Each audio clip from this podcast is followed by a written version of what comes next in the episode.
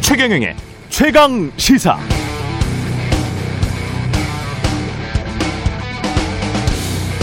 네, 지금으로부터 딱 10년 전 오늘 동일본 대지진으로 발생한 쓰나미가 후쿠시마 원자력 발전소를 덮쳐 결국 다량의 방사능이 누출됐었습니다. 그 유명한 체르노빌 원전 사고와 같은 최고 사고 등급 7단계의 대형 원자력 방사능 누출 사고였죠. 그리고 8년쯤 뒤인 2019년 4월 미국 블룸버그 통신은 미 원자력 규제위원회 보고서를 바탕으로 이런 보도를 했습니다. 원자력 발전소가 내진 설계가 잘 돼 지진에는 강하지만 앞으로 기후 변화 등으로 인해 쓰나미, 해일 등이 발생할 경우 미국 원자력 발전소도 후쿠시마와 같은 사고가 일어날 가능성은 없는가? 미 원자력 규제위원회가 조사를 해보니 미 원자력 발전소의 90% 이상이 기후 변화, 해수면 상승으로 인한 위험에 노출돼 있었다. 이게 후쿠시마 사태를 바라보는 미국 언론의 과학적인 걱정이었습니다. 그런데 같은 해 2019년 우리나라 조선일보는 이런 이상한 보도를 했죠. 일본 후쿠시마 사고 당시 원자로 사고로 인한 희생자는 한 명도 없었고 원전 발전으로 나오는 방사능의 양도 자연 방사능의 10만 분의 1 정도. 후쿠시마 원전 사고 당시 방사선 피폭으로 사망한 사람이 없을 뿐만 아니라 후쿠시마 인근 바다의 해산물도 방사선 오염을 걱정할 필요 없이 먹어도 된다. 후쿠시마 인근 방, 바다의 해산물도 먹어도 된다. 왜 조선일보는 2019년에 이런 보도를 했을까? 지금도 당시 보, 그 보도 그대로 주장할 수 있을까요? 기후 변화로 인해 해수면 상승과 이로 인한 원전 사고를 걱정하는 미국 언론과 아마도 어떤 정파적 의도 때문에 후쿠시마 원전 사고까지 별거 아니었던 것인 양 취급하는 어떤 한국 언론 어떻게 생각하십니까? 기후 변화의 시계는 제깍제깍 가고 있습니다. 북극 변화는 북극 빙하는 계속 와르르 녹아내리고 있고요. 해수면은 계속 조금씩 상승하고 있습니다. 지금도 그렇습니다. 원자력 발전소는 구조상 냉각수가 있어야 되기 때문에 대부분 바닷가에 자리 잡고 있습니다.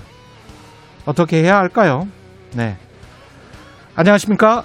3월 11일 세상에 이익이 되는 방송 최경령의 최강 시사 출발합니다. 저는 KBS 최경령 기자입니다.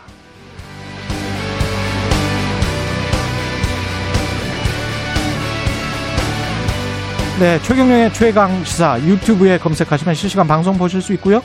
문자 참여는 짧은 문자 50원, 긴 문자 100원이 드는 샵9730 무료인 콩 어플에 의견 보내주시기 바랍니다. 오늘 1부에서는 정의당 대표 후보로 추대된 여영국 전 의원과 함께 당의 앞날 향후 계획에 대해 이야기 나눠보고요. 2부에서는 국민의힘 오세훈 서울시장 후보 만나봅니다.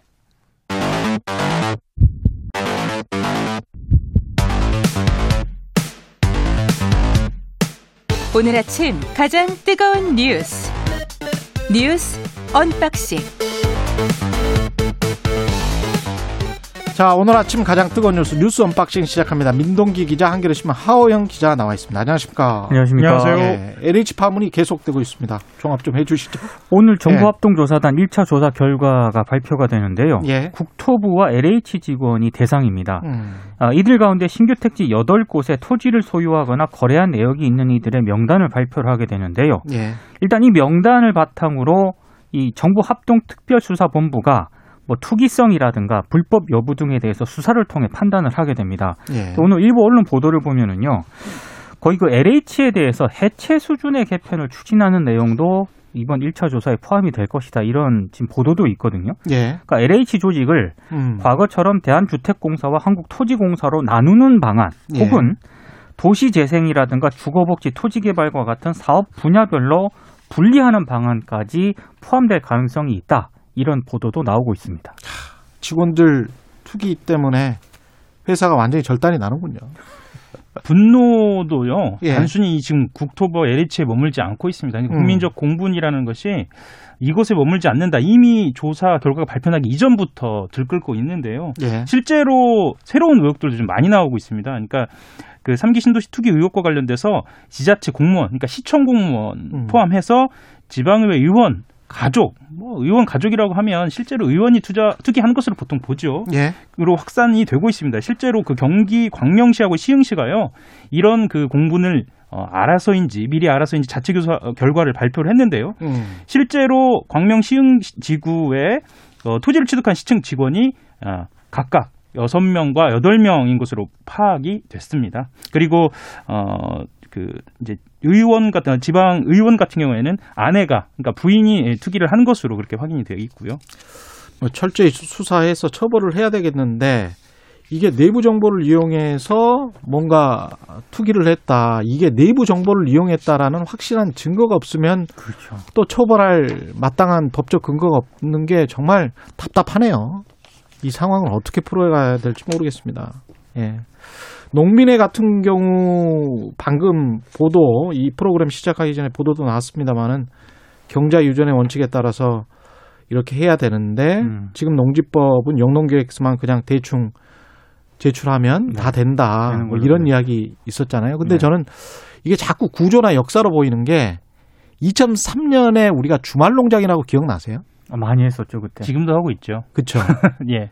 그 주말 농장과 관련된 법안이 나왔을 때 그때 국회 입법 그 법제처에서도 굉장히 공방이 있었고 언론 보도도 공방이 있었습니다. 그러니까 공방 자체가 야 사유재산 농지도 사유재산권 아니냐. 음. 그래서 재산 맘, 맘대로 거래해도 된다. 그리고 특히 이제 농지가 고령화되면서 네. 인구가 고령화되면서 농지를 효율적으로 이용을 하지 못하니 주말 농장이라도 해주자 이런 주장과 그렇게 되면 투기만 조장하게 될 것이다.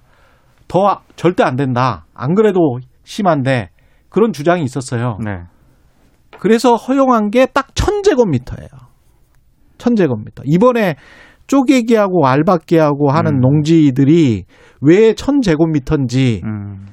그것에 관한 법적인 역사적인 근거가 딱 주말 농장이에요. 영농계획서 제출해서 천제곱미터 하면 그러면 뭐 대충 다 그냥 법으로 보호를 해주고 봐주니까 그냥 되는 거예요. 그래서 이 사람들이 그렇게 했던 거거든요. 근데 이게 주말 농장의 예. 취지는 예. 그런 취지는 아니었지만 그렇죠. 만약에 이제 그 어떤 미비점을 악용을 하기 하려고 마음 먹으면은 이런 식으로 문제가 발생한다는 걸 좀 정확하게 보여주는 것 같아요. 항상 이 사유재산과 근데 농지를 사유재산 이게 경자유전 우리 그 경자유전은 헌법적인 거거든요. 우리가 농업사회였기 때문에 그것과 이제 사유재산과 항상 충돌을 해서 점점 완화되는 방향으로 계속 갔었던 게 사실입니다. 우리 법이. 음. 근데 이거 자체를 이제 뒤집으려고 하다 보니까 법적으로 처벌할 수 있는 게 내부 정보 이용 이거밖에 없게 된 거죠 지금 상황이. 실제로 그 고위공직자, 그러니까 장관 등 인사청문회가 닥치면 음. 기자들 이제 저 또한 포함입니다. 이제 테스크포스 팀을 꾸려서 투기 의혹을 제기를 하거든요. 예. 그런데 2000년대 중반 이후에, 그러니까 2010년대 들어서는 그 투기 의혹이 제기될 때에도 그것이 낙마 사유가 되지 않은 경우가 많았어요. 그러니까 심지어는 뭐 예. 어, 본인이 그 투기 이 대상이 된 지역에 고추밭을 심, 음, 만들었다든가 굉장히 아주 조악하게 심겨져 네. 있었어도 네. 그것이 어 도덕성의 흠결은 될수 있을지언정 네. 낙마 사유는 아니다라고 해서 넘어간 경우가 사실 수차례 있었습니다. 이런 다, 다 하니까. 그렇죠, 그렇죠. 그렇죠. 네. 다 하니까요. 예. 네. 다 하니까. 국회의원들 25%가 농지를 가지고 있다는 거 아니에요. 네. 그럼 국토부 공무원들도 그럴, 그럴 것이고, 이 농지뿐만이 아니고 사실은 강남이든 그 요지에 재건축 아파트 있지 않습니까? 네. 그것도 결국은 땅 투기거든요. 아, 거긴 더 심하죠. 예. 네. 그쪽을 만약에 국토부든 국세청이든 뭐 정부 뭐 다 전수조사를 해보면 그때 뭐 관련돼서 인허가 재건축도 다 인허가 아닙니까? 네. 그 직전 직후 투기 없었을까 그런 생각도 들고요. 여당 자체 내에서도 지금 변창흠 장관에 대한 어떤 경질이 고민 중인 것 같다는 그런 생각도 듭니다. 경질 목소리는 나오고 있는데요. 예. 일단 민주당 지도부는 경질론에는 선을 그었습니다. 이게 음. 왜냐하면 취임한 지 일단 두 달밖에 안 된 데다가 네. 부동산 정책을 총괄을 하고 있지 않습니까? 근데 이게 교체를 하게 되면은 오히려 부동산 민심이 더 휘청일 수 있다 이렇게 판단을 하고 있는 것 같은데요. 예. 근데 어찌됐든 오늘 1차 조사 결과를 발표를 하게 되는데 이 발표 이후에도 만약에 파문이 더 확산이 되거나 여론이 더 악화가 되면은 결국에는 여권 입장에서도 고민을 할 수밖에 없다라는 그런 얘기가 나오고 있고요. 조사 결과에 따라서 문재인 대통령이 선택을 하든 아니면 전 장관이 자진 사퇴를 하든 뭐 이 수순으로 갈 수도 있다라는 얘기까지 나오고 있습니다. 음.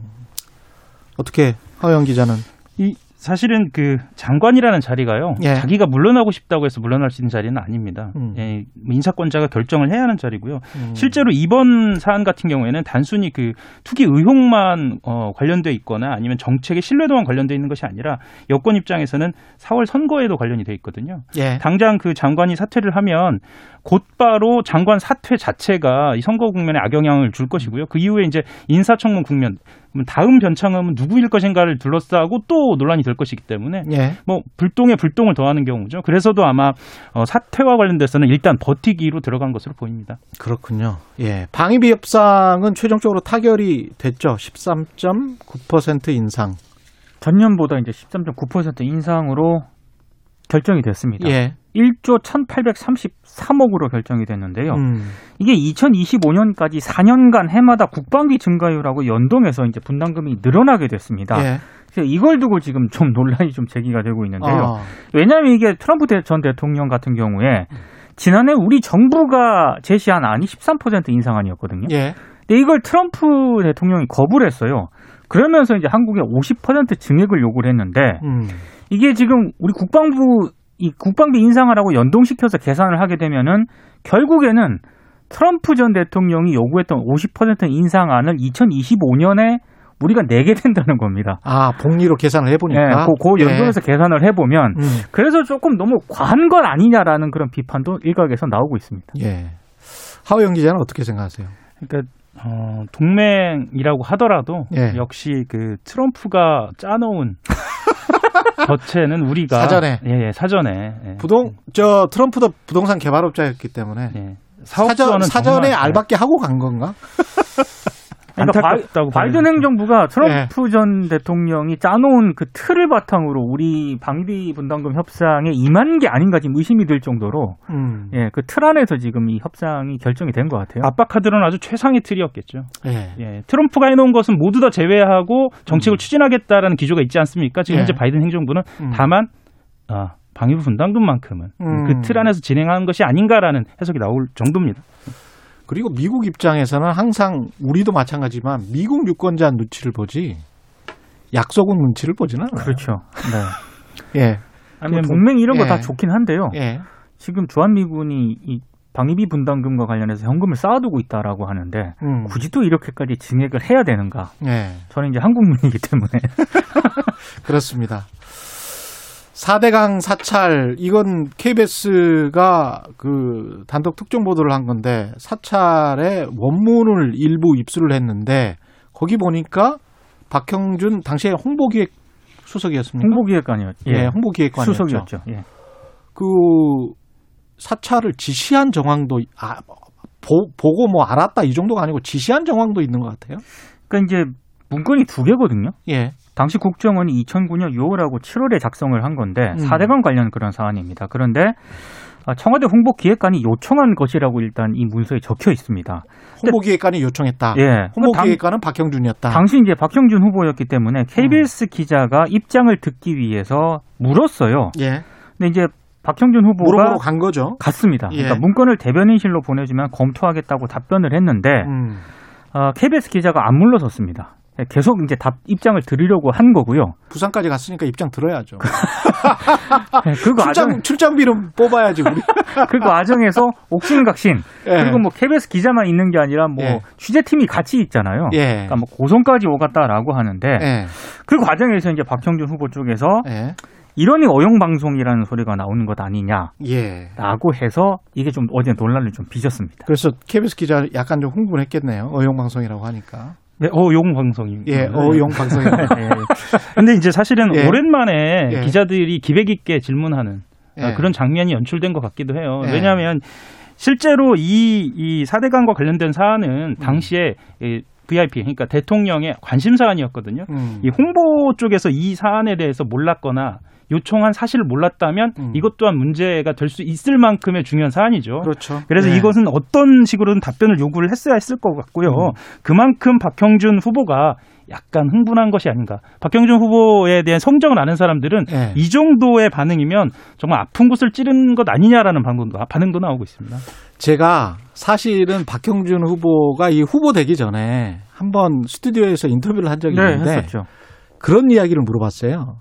2008년에 청와대에 계셨으니까 그때 방송 장악과 관련해서 여권 관계자이시기도 하니까 당시에 그거는 뭐 이제 법적으로도 다 판결이 났지 않습니까? 네. 대법에서도 당시에 정윤주 사장 그 불법적이었다는 게 다 판결이 났기 때문에 사과하실 용의가 없습니까? 당시에 관여는 안 돼 있습니까? 이렇게 이제 여쭤봤더니 저는 그때 홍보 쪽이라서 잘 모르는데요. 이렇게 이야기를 하더라고요. 음. 예. 근데 이- 지금의 야권은 당시의 방송 장악이나 언론 장악에 관해서 제 기억에 공식적으로 사과를 특히 KBS나 MBC 기자들에게 한 적이 있나? 이거는 좀 따져 묻고 싶어요.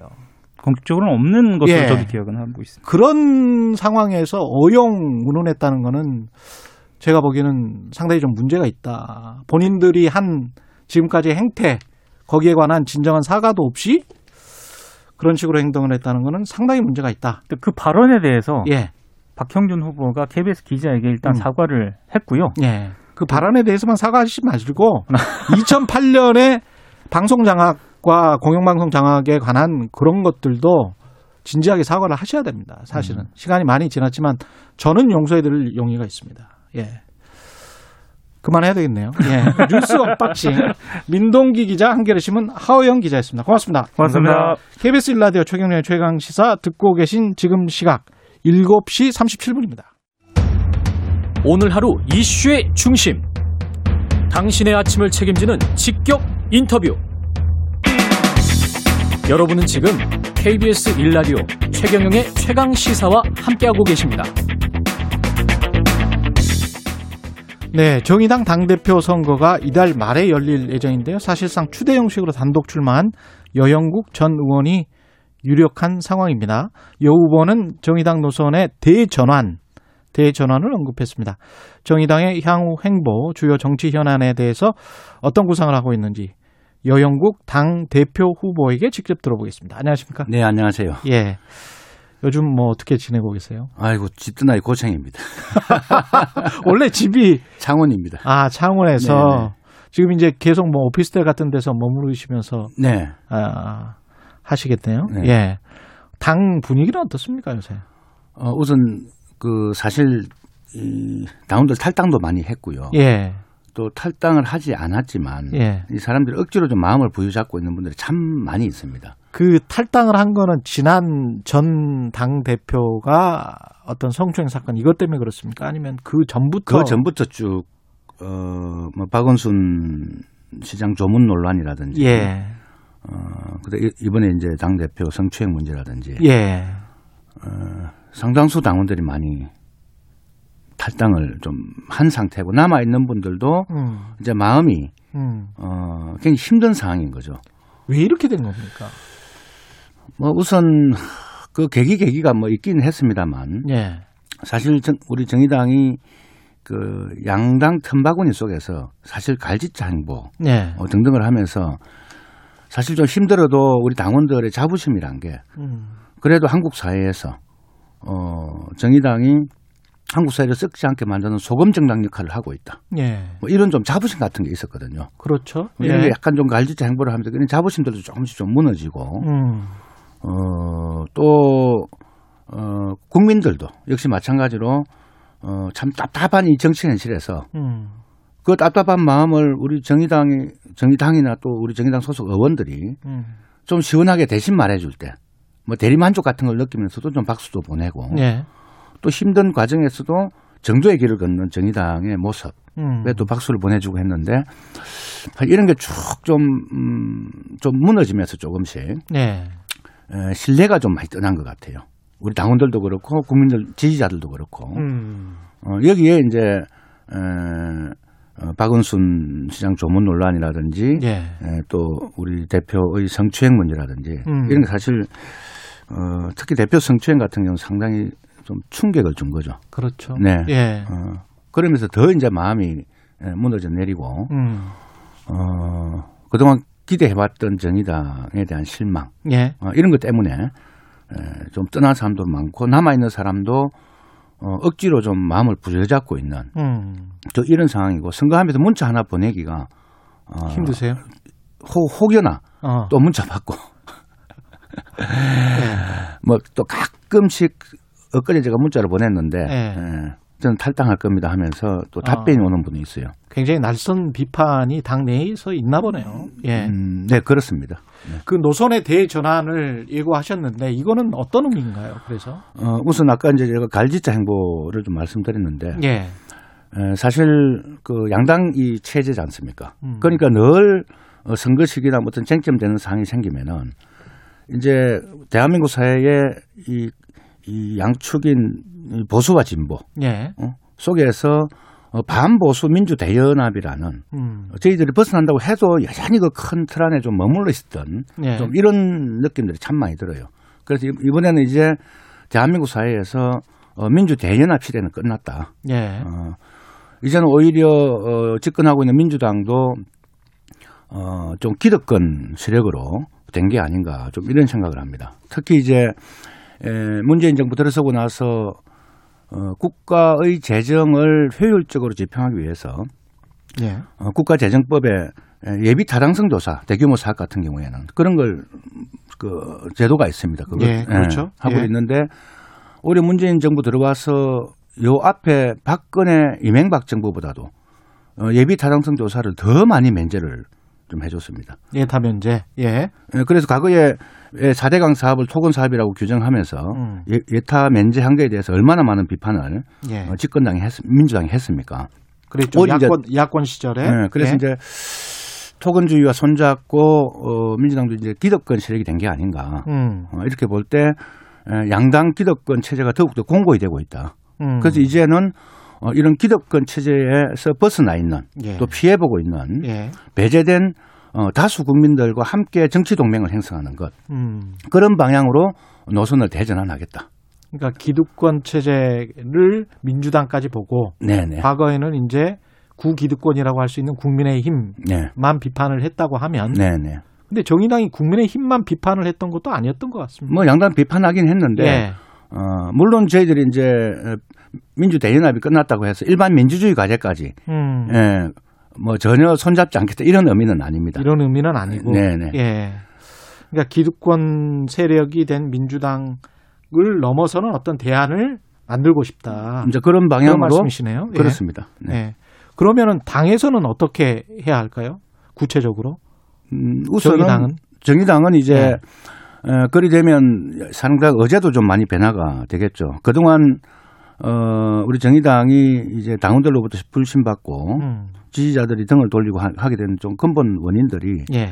어, 정의당이 국민들이 먹고 사는 문제 곁으로 예. 그런 좀 곁으로 더 가까이 다가가서 그런 문제를 중심으로 어, 좀 함께 싸우고 의제를 제출하고 해야 되는데 물론 하긴 했습니다만 이번에 뭐 LH 사건 같은 그런 것들 그런 거나 지난번 김종철 대표 있을 때 뭐 단식도 오래 하면서 예. 했던 중대재해기업 처벌법 제정 문제라든지 중대기업 예. 예, 이제 그런 문제가 좀 주된 예. 에, 좀 우리 당의 에, 정치 활동의 영역 음. 이런 게 돼야 되는데 우리 언론에 비화되는 것은 예. 자꾸 이제 성추행 문제나 뭐 이런 게 중심으로 어, 어, 비화되니까 예. 어, 이제 정의당의 정체성에 대해서 많은 혼란 문제 제기를 하는 음. 좀 이런 분들이 참 많이 있었습니다. 예. 네.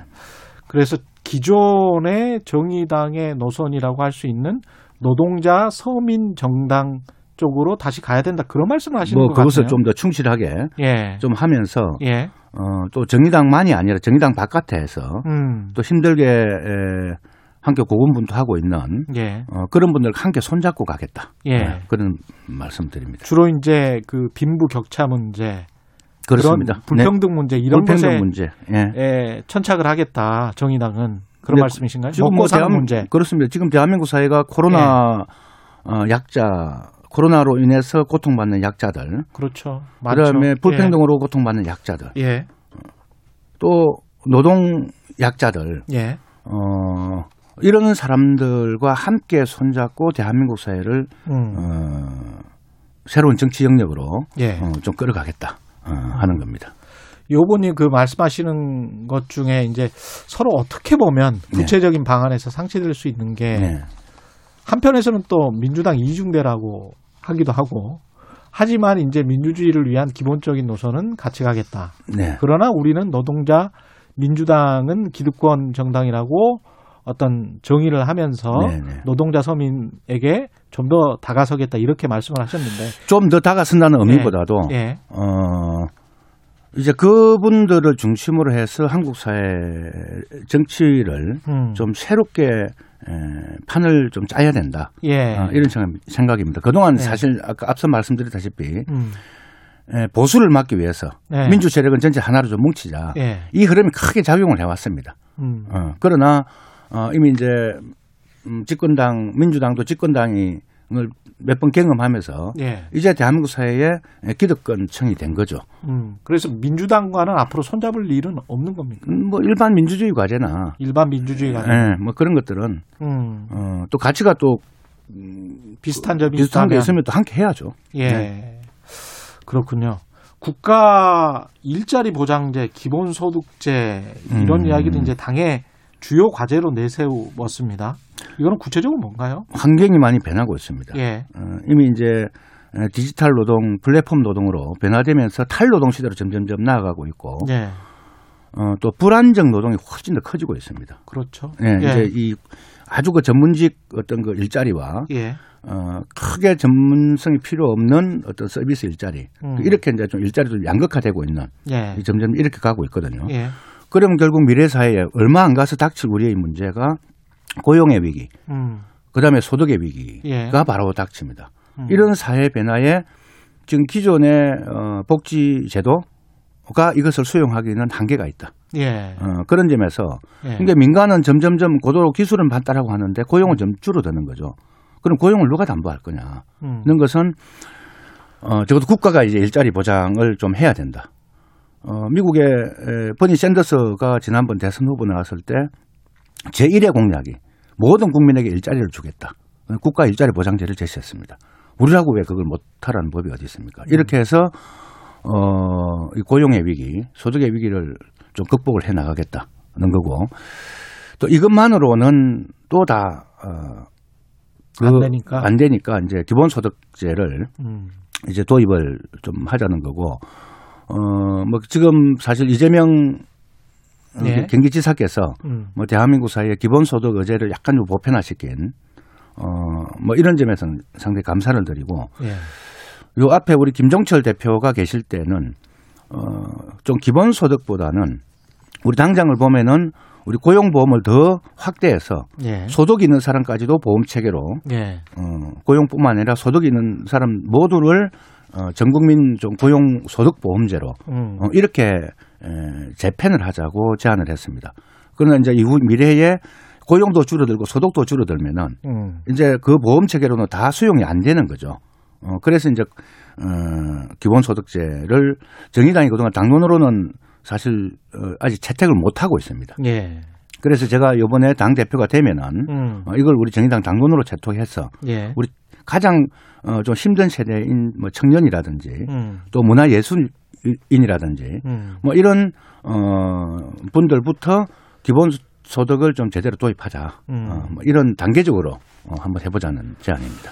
당장 뭐 사회주의 논란이나 재정 논란 얼마나 돈이 많이 드는데 네네. 뭐 이런 논란이 있을 거는 같습니다만은 네네. 예. 또 정의당 아니면 또 이거를 예. 내세울 수 있는 정당이 또 있을까 그런 예. 생각도 들고요. 예. 현안으로 좀 가세요. LH 같은 경우, LH 사태 같은 경우에 네네. 대통령이 사과해야 된다고 보십니까? 아, 당연히 해야죠. 해야 된다 직접. 예. 어, 지금 이번에 에, 변창흠 장관 해임은 어떻게 보세요? 뭐 당연히 해임해야죠. 당연히 해야 해야 아니 변창흠 장관이 예. SH 사장, LH 사장을 거친 분입니다. 음. 그렇군요. 본인 당사자가 직접 그 아니라도 예. 어, 도의적 책임을 지고 어, 저는 물러나야 되는데 물, 안 물러나면 대통령이 해임을 해야죠. 예. 이 수사는 LH 사건 수사는 어떻게 해야 될까요? 참 좀 답답했습니다. 예. 예, 이뭐 좀 이런 문제가 생기면은 음. 국민들이 요구하기 이전에 좀 수사기관, 조사기관을 총망라한 음. 이런 어 그런 걸 통해서 이걸 발본색원하겠다 의지를 보여야 되는데 예. 검찰을 연임하니 음. 이게 뭐 이 검경 수사권 분리되었다고 이 영역은 경찰 수사 영역이니까 예. 어뭐 이렇게 자꾸 선을 끊는데 예. 그 누구 말씀처럼 고양이 잡는데 쥐 잡는데 무슨 고양이 색깔이 뭐가 중요합니까? 음. 그래서 지금 그동안 이제 수사나 전문 역량들이 또 검찰에 많이 또 있습니다. 음. 어, 검사 한 명을 파견한다. 뭐 이렇게 저 기사를 좀 봤는데요. 예. 어, 이거는 정말 왜 이제 검찰을 이, 이, 이 수사 그 음. 요 조사에 음. 조사하고 수사하는데 자꾸 배제하려고 하는 음. 국민들은 그런 좀 의구심을 제가 봐도 한 명 좀 파견한다는 이야기를 들으면서 그런 인상을 받으시는군요. 네, 예. 네. 음. 그래서 이건 전면적으로 어, 검찰 경찰뿐만 아니고 어, 모든 수사기관 조사기관까지 음. 다 총망라된 에, 조사와 수사가 돼야 된다. 윤 총장 있지 않습니까? 윤석열 전 총장 같은 경우에 이제 정치를 할 것 같은데 네네. 예, 아직까지는 뭐 선을 한 건 아니니까요. 이 정치적 행보에 관해서는 어떻게 보시나요? 글쎄요, 그분 뭐 누구나 국민의 자- 정치를 하는 건 자유인데 예. 검찰총장을 바로 그만두고 예. 어, 저런 행보를 하는 것은 그게 과연 바람직한가? 저 개인적으로 좀 의구심이 있고요. 예. 또그 정, 그 총, 검찰총장 사퇴하기 전날 바로 예. 대구를 갔어요. 아, 예. 그렇죠.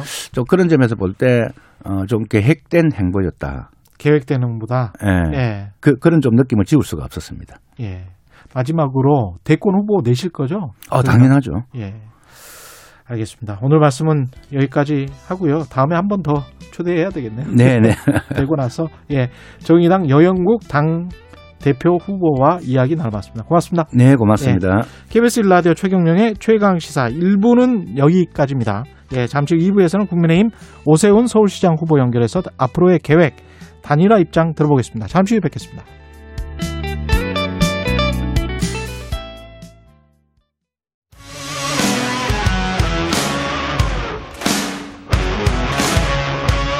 오늘 하루 이슈의 중심 최경영의 최강 시사.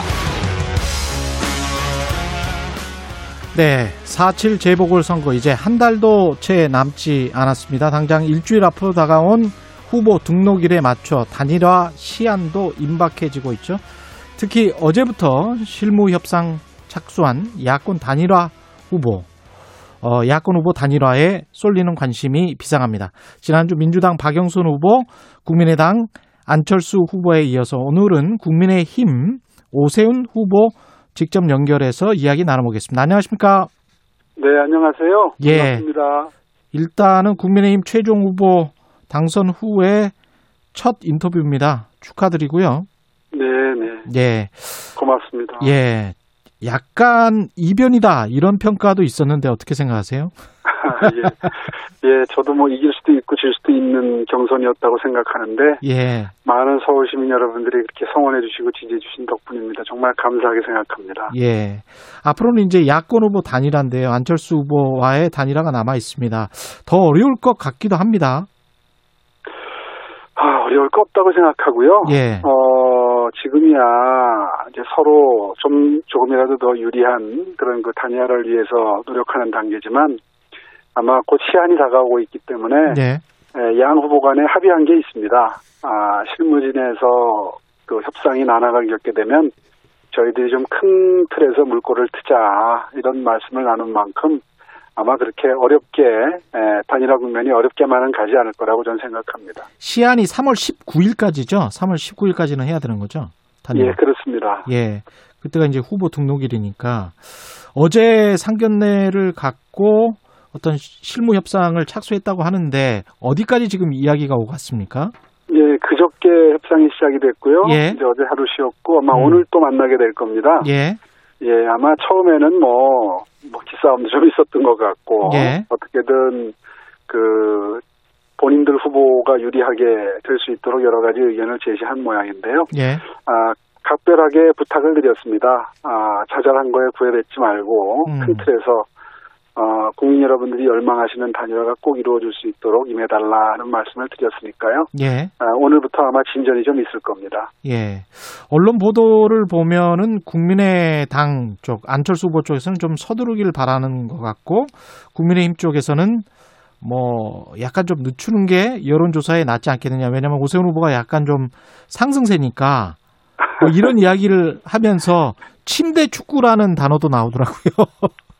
예. 글쎄요, 뭐 협상 과정에서 예. 현란한 무슨 뭐말 기술들이 등장하는 모양인데요. 예. 에, 그렇게 해서는 단일화가 이루어지기 쉽지 않고요. 예. 진심이 중요한데 사실은 그 어저께 저녁 때도 어, 안철수 후보가 따로 만났습니다. 제가. 아, 따로 만나셨어요? 예, 어저께 예. 또두 번째로 만나서 대화를 나눴습니다. 예. 그래서 어, 다시 한번 그 아까 말씀드린 그런 원칙을 확인하고 예. 또몇 가지 입장에 접근을 봤습니다. 아, 그 내용을 좀 말씀을 해 주시겠습니까? 아, 다 말씀드릴 수는 없고요. 예. 그, 어, 큰 틀에서 이렇게 이야기가 됐습니다. 예.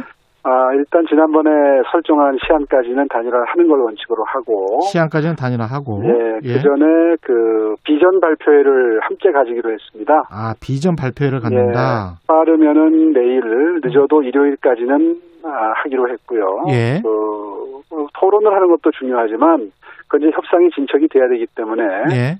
예, 일단 두 후보가 가지고 있는 서울시의 미래 비전에 대해서 어, 각자 그 발표를 하고요. 예. 그리고 같은 장소에서요?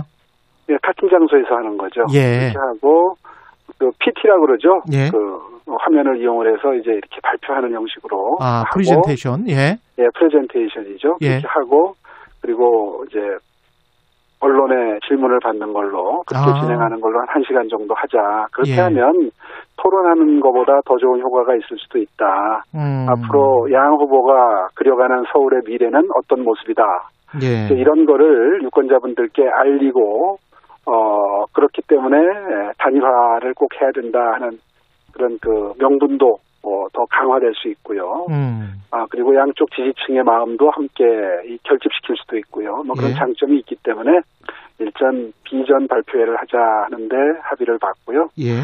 어, 두 번째는 어, 안철수 후보도 서울시 연정 얘기를 했고요. 저도 서울시 공동 경영 같은 얘기거든요. 예. 그래서 어, 큰 틀에서 어, 이 공동 경영을 어떻게 할지에 대해서 의견에 접근을 받습니다. 아, 어느 정도까지 접근을 보셨나요? 아, 그 구체적인 말씀은 나중에 단일화 후에 말, 말씀을 드리기로 약속을 했습니다. 이게 아, 자꾸 그렇군요. 중간에 말씀이 나가면 그렇죠, 이런저런 그렇죠. 뭐또 말이 복잡해지잖아요. 예. 예, 그래서 어, 일단 의견에 접근을 받다 하는 데까지는 어, 서울시민 여러분들께 알려드리는 게 도리인 것 같다. 음. 아, 이렇게 의견을 모았고요. 비전 발표회 세- 서울시 공동 경영. 예. 예, 그다음에 세 번째로는 어, 양당이 에, 정책 어, 협의팀을 만들기로 했습니다. 정책 협의팀을 만든다. 예, 예. 에, 한편에서는 이제 단일화 룰에 대해서 지금 협상이 잘 되고 있지 않습니까? 예. 아, 그러니까 아, 또한 축이 돼야 되는 것은 정책을 어, 가지고 서로 주파수를 맞추는 겁니다. 음. 그렇게 해서 누가 되더라도 어, 우리가 추구하는 서울시의 미래 비전이 이런 것이고 정책은 구체적으로 이렇게 된다. 이제 저희가 비전 발표를 하고 나면 그에 상응하는 정책들이 필요할 거 아니겠습니까? 예. 물론 지금 다 발표한 정책들이 있지만 음. 아, 그 비전 하에서 어, 또 구체적인 정책들은 어떤 것이 준비가 되고 있는지 음. 그것도 서로 양당이 공유하는 것이 아, 믿음직한 모습이라고 생각이 들고요. 음. 예, 그래서 그 세 가지에 대해서 어저께 예, 의견을 모았습니다. 네. 그 상호 토론을 하게 되다 보면 아무래도 비판이 많이 있을 것 같고 그런데 그것보다는 이제 비전 발표회를 갖고 정책 협의를 해서 공동 경영을 하는 식으로 가면은 훨씬 더 순탄하겠네요. 어떻게 보면 그렇게 쭉 한 다음에 여론조사는 언제 하는 겁니까? 그러면? 그건 뭐 협상팀에서 실무팀에서 결정을 하게 될 겁니다. 예. 그 후보 등록 전에는 하는 걸 목표로 하고 있으니까요. 이거는 100% 일반 시민 여론조사로 가는 거는 맞죠? 그 방법론에 대해서는 아마 협상팀에서 논의가 있을 거고요. 예. 근데 저희가 이런저런 아이디어를 제시하고 있는 것은 그동안에 저희보다는 안철수 후보께서 단일화의 경험이 많으십니다. 예. 근데 그동안에 몇 번의 단일화 때 안철수 후보 측에서 관철시켰던 그 원칙들이 몇 개 있거든요. 예. 이제 그런 것들을 이번에 협상 테이블에 다 올려놓고 음. 뭐 함께 논의하자는 게 이제 실무팀의 그 논의 과정이고요. 예. 아마 오늘 중으로 그런 그 가닥이 잡힐 걸로 기대를 하고 있습니다. 오늘 중으로요. 예. 네. 여론조사 항목에 2번 국민의힘 뭐 4번 국민의당 이거 넣느냐 마느냐 가지고도 쟁점이 될 것 같은데 어떠십니까? 예, 뭐 그 2번, 4번 이제 이게 다 결국은 우리 당으로 들어오시는 문제인데요. 입당 그, 예. 예, 그 제가 출마 전에 그 뭐 여러 가지 정치적인 손실을 감수하면서도 열흘 동안 기다리면서 우리 당에 입당해서 그 기호 2번으로 출마하시면 여러모로 시너지 효과가 음. 아, 사실상의 단일화 효과가 나타나고 야권 분열의 가능성을 원천 봉쇄할 수 있다 이렇게 제안을 드린 적이 있습니다. 예. 이제 열흘 기다렸는데요. 그게 뭐 조건부 출마다 해서 말이 많았지만 사실은 이런 상황을 염두에 두고 이런 상황이 될 것 같다는 예감이 들어서 사실 드렸던 제안입니다. 예. 그런데 지금 뭐 이 상황에서 그걸 계속 고집하고 싶은 생각은 없고요. 예. 어차피 단일화의 효과가 극대화돼서 민주당이 다시 서울시정을 하는 것을 어, 최대한 피해보자. 음. 아, 야권에서 서울시장직을 어, 탈환해오자 하는 게 저희들 논의의 목적이기 때문에 예. 에, 그 원칙에 충실하게 에, 큰 틀에서 어. 방향을 정해나가도록 하겠고요. 그거 외에도 뭐 경쟁력 조사냐, 적합도 조사냐 이런 이제 어려운 문제들이 있습니다. 예. 예, 그런 것도 어, 지지율이야 뭐 누가 올라가고 내려가고 이게 뭐 계속 변하는 거니까요. 음. 아, 그런 거에 부여받지 말고 큰 틀에서 가닥을 잡자 하는데 의견을 모았으니까 예. 아마 잘될 겁니다. 지금 말씀하신 거 들어보니까 무조건 단일화는 되기는 될 것 같습니다. 그렇게 생각하십니까? 기대감이 생기시죠? 예.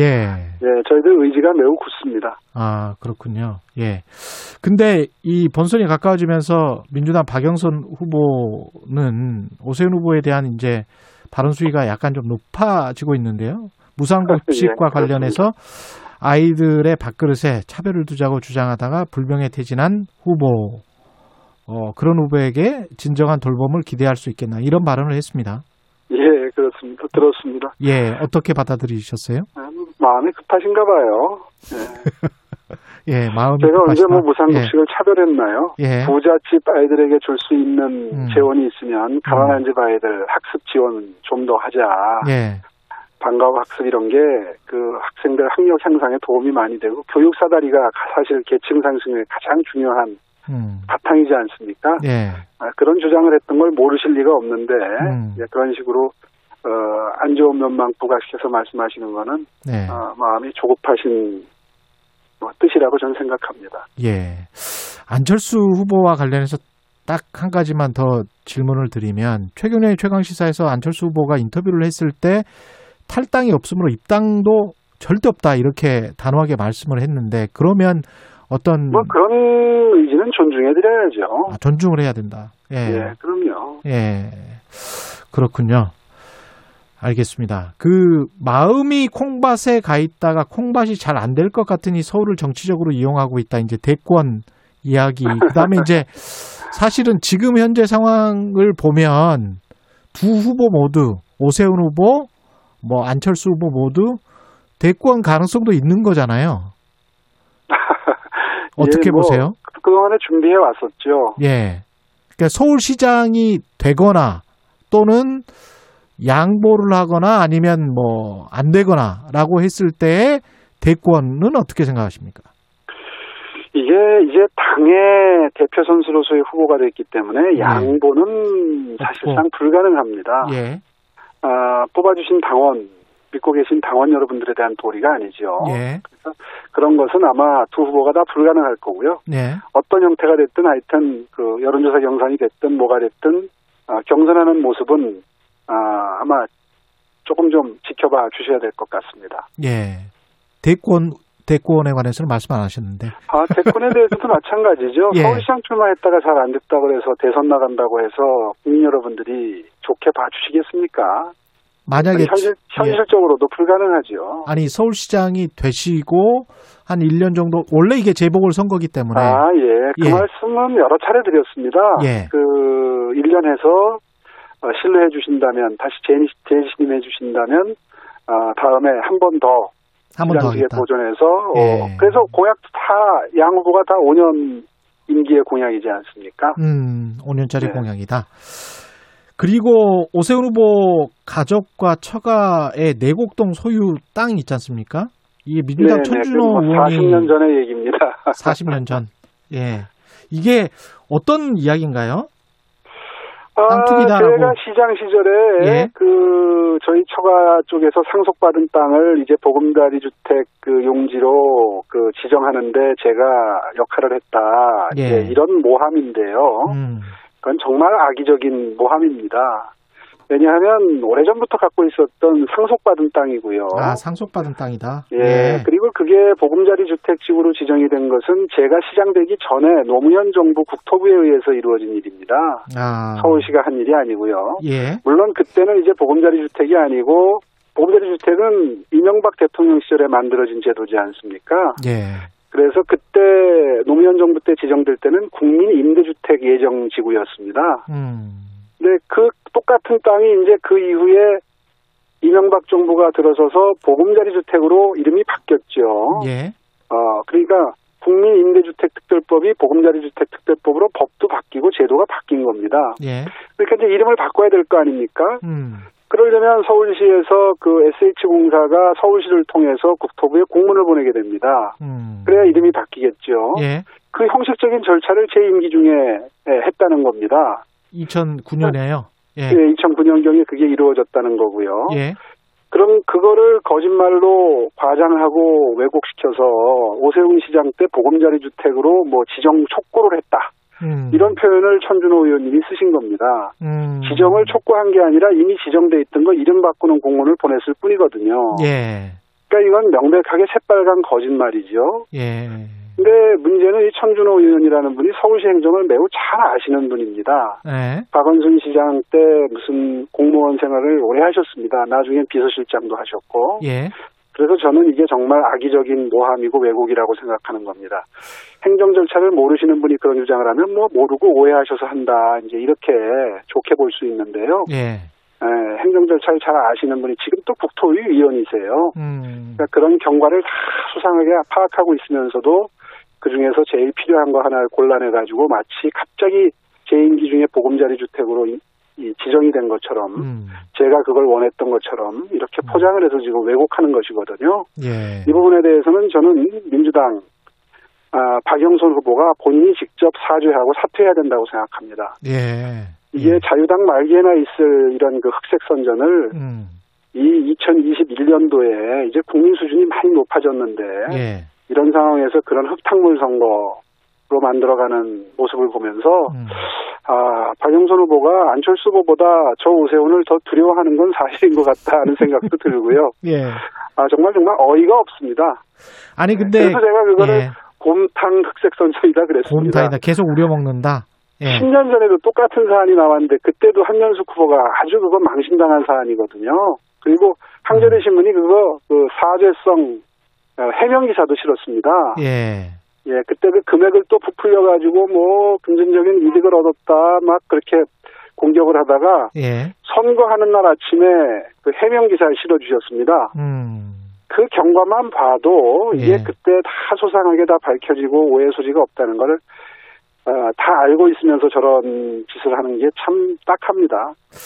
그래요. 근데 2009년에 중앙정부에서 그 주택지구 지정을 할 때 그, 그 전이나 그 중간에 어떻게 좀 소유지를 정리할 수 있는 방법은 없, 없었나요? 뭐 팔리질 않죠. 바보가 아닌 다음에 지구 지정된 땅을 누가 사겠습니까? 아, 그렇게 되는 거군요. 아니 그게 예. 다 상식적이지만 음. 그렇게 지정이 돼서 주는 정부에서 주는 돈이 충분히 안 주거든요. 아, 감정평가니까. 예. 예, 지정이 되면은 항상 시가보다 낮습니다. 예. 그래서 막 데모도 하고 시위도 하지 않습니까? 예. 한번 지정된 땅을 누가 바보가 아닌 다음에 그걸 사겠습니까? 아, LH. 근데 그걸 또 예. 뭐 고민정 대변인은 예. 그 그걸 뭘 팔았어야 도리다 이렇게 억지 쓰잖아요. 예. 네, 그래서 그 두 분이 다 이건 악의가 있다 싶어서 어저께 이제 고발장을 제출을 했고요. 그렇군요. 이 예. 두 분은 반드시 법의 단죄를 받을 거라고 저는 생각합니다. 네. LH 관련해서는 어떻게 보십니까? LH 투기 사태는 계속 일파만파인데요. 예. LH 투기 사태는 저는 본질은 무능이라고 생각합니다. 무능이다. 예, 사실 이번에 3기 신도시 이전에 1기, 2기 신도시가 있었지 않습니까? 예. 그때도 부동산 투기가 있어서 똑같은 사단이 벌어지고 수사가 벌어지고 구속이 되고 뭐 처벌을 받고 하는 일들이 있었습니다. 예. 그러면 3기 신도시를 발표하는 과정에서 그런 일이 안 생기도록 미리 단속을 했어야 됐고요. 예. 또 발표 후에도 분명히 그런 그 불법 행위를 하는 직원들이 있을 거다, 공무원들이 있을 거다 예측이 가능하기 때문에 예. 미리 경고를 하고 어 여러 가지 조치를 취했다면 이런 일이 안 일어났든지 최소화됐을 겁니다. 예. 그런데 이제 와서 이런 일이 똑같이 반복되는 것은 정말 이건, 이거는 이 정부의 무능이고요. 음. 두 번째는 그 이후에 사후 대처도 무능 그 자체입니다. 바로 강제 수사에 들어가서 압수수색을 하고 자료를 확보하고 하는 게 수사의 ABC인데 예. 기본인데 그거 안 하고 일주일 동안이나 여론 눈치 보다가 여론이 이제 들끓으니까 이제서 압수수색하고 그러지 않습니까? 음. 이 수사는 벌써 초기에 실패를 예견하고 있습니다. 그렇게 생각하시는군요. 시간이 얼마 남지 않아서요. 이 질문부터 드릴게요. 지금 저 네. 오세훈 후보 이미지가 네. 워낙 뭐 일찍부터 유명세를 타시고 그래가지고 평탄한 길만 걸어온 걸로 저도 생각을 하고 있는데 그렇지는 않습니까? 지난 10년 동안 제가 어떻게 살아왔는지 예. 또제 정치적인 소신을 지키기 위해서 어떤 손실을 보아왔는지 이런 거를 다 유권자분들이 지켜봐 오셨습니다. 예. 이번에 제가 역전승에 가까운 그 당내 후보 어, 선출 과정을 겪게 된 것도 예. 아마 몇 가지 내놓은 정책이나 제 최근에 그 이런 행보를 보고 결정하셨다기보다는 음. 정치인 오세훈이 평생 그려왔던 정치적인 궤적 그리고 그 정치인이 지켜왔던 원칙과 소신 음. 그리고 그 사람이 만들었던 서울시의 변화 이런 것들을 종합적으로 판단하신 유권자분들의 결정이라고 저는 믿고요. 예. 그래서 더 큰 책임감을 느끼고 있습니다. 그 원칙과 소신을 뭐 구체적으로 나는 이- 이랬었다. 뭐 이- 구체적으로 보여줄 수 있는 게 있습니까?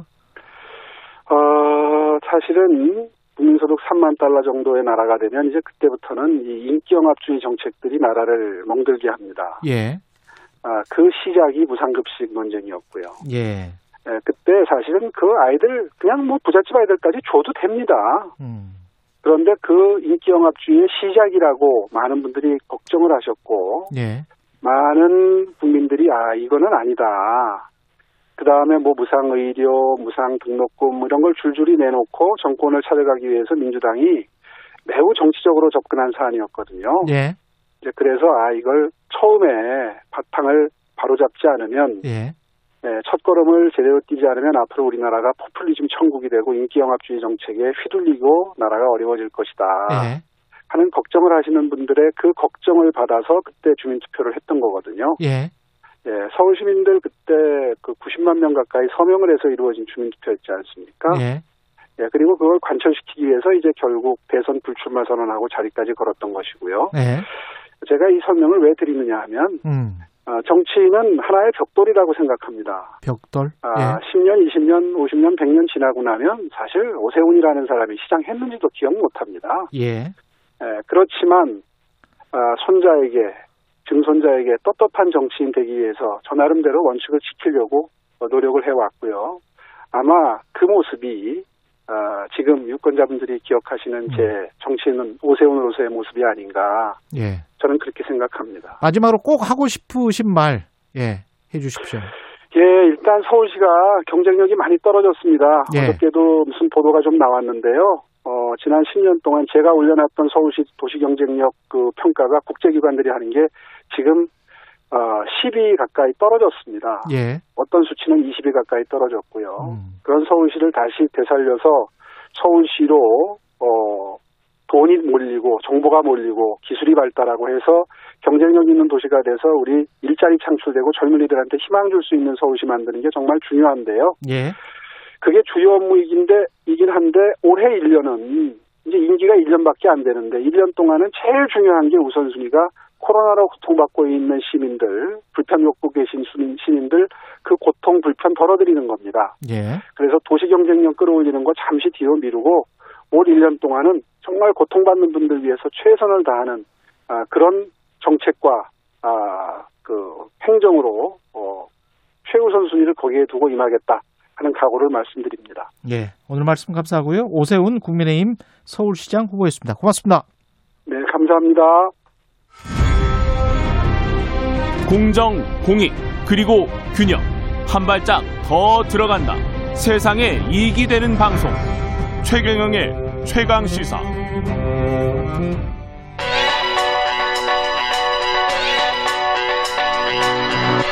최강 시사 김수민의 눈. 네, 김수민의 눈, 김수민 평론가 나와 계십니다. 안녕하십니까? 네, 반갑습니다. 예, 서울시장 선거 야권 단일화 게임의 법칙. 무슨 말입니까, 이게? 네, 게임의 법칙에 예. 대해서 준비를 해왔습니다. 이것저것 이제 양쪽의 전략이 어떻게 될 것인가, 단일화는 어. 떤 선거를 만들어내는가, 예. 이런 부분에 대해서 좀 준비를 해왔습니다. 예. 요약 핵심 정리 빨리 해 주셔야 될 것 같습니다. 시간이 없어서. 예. 네. 일단은 지금 현재 오세훈 후보 지지도 상승 추세인 것이 있는데 예. 이 부분이 이제 단일화에 긍정적인 영향을 일단은 줄 것으로 보입니다. 왜냐하면 음. 단일화라는 게 누가 이길지 모른다. 예. 라고 하는 그런 상황이 펼쳐져야 이제 협상도 더 원활하게 어떤 룰 하더라도 누가 이길지 모른다 이렇게 되면은 이제 어, 서로 간에 좀 합을 맞추기가 쉬워지는 게 있고 그 때문인지 이제 오세훈 후보 측에서도 여론조사로 단일화 한다 시민 경선이 아니라 음. 이쪽으로 좀 가닥을 잡는 그런 분위기인 것 같습니다. 그렇군요. 지금 후 오세훈 후보 같은 경우는 상승 추세다. 이거는 뭐 어, 네. 확실한 거죠. 그 예전 여론조사에 비해서 예. 네. 단일화에 어떤 영향을 줄까요?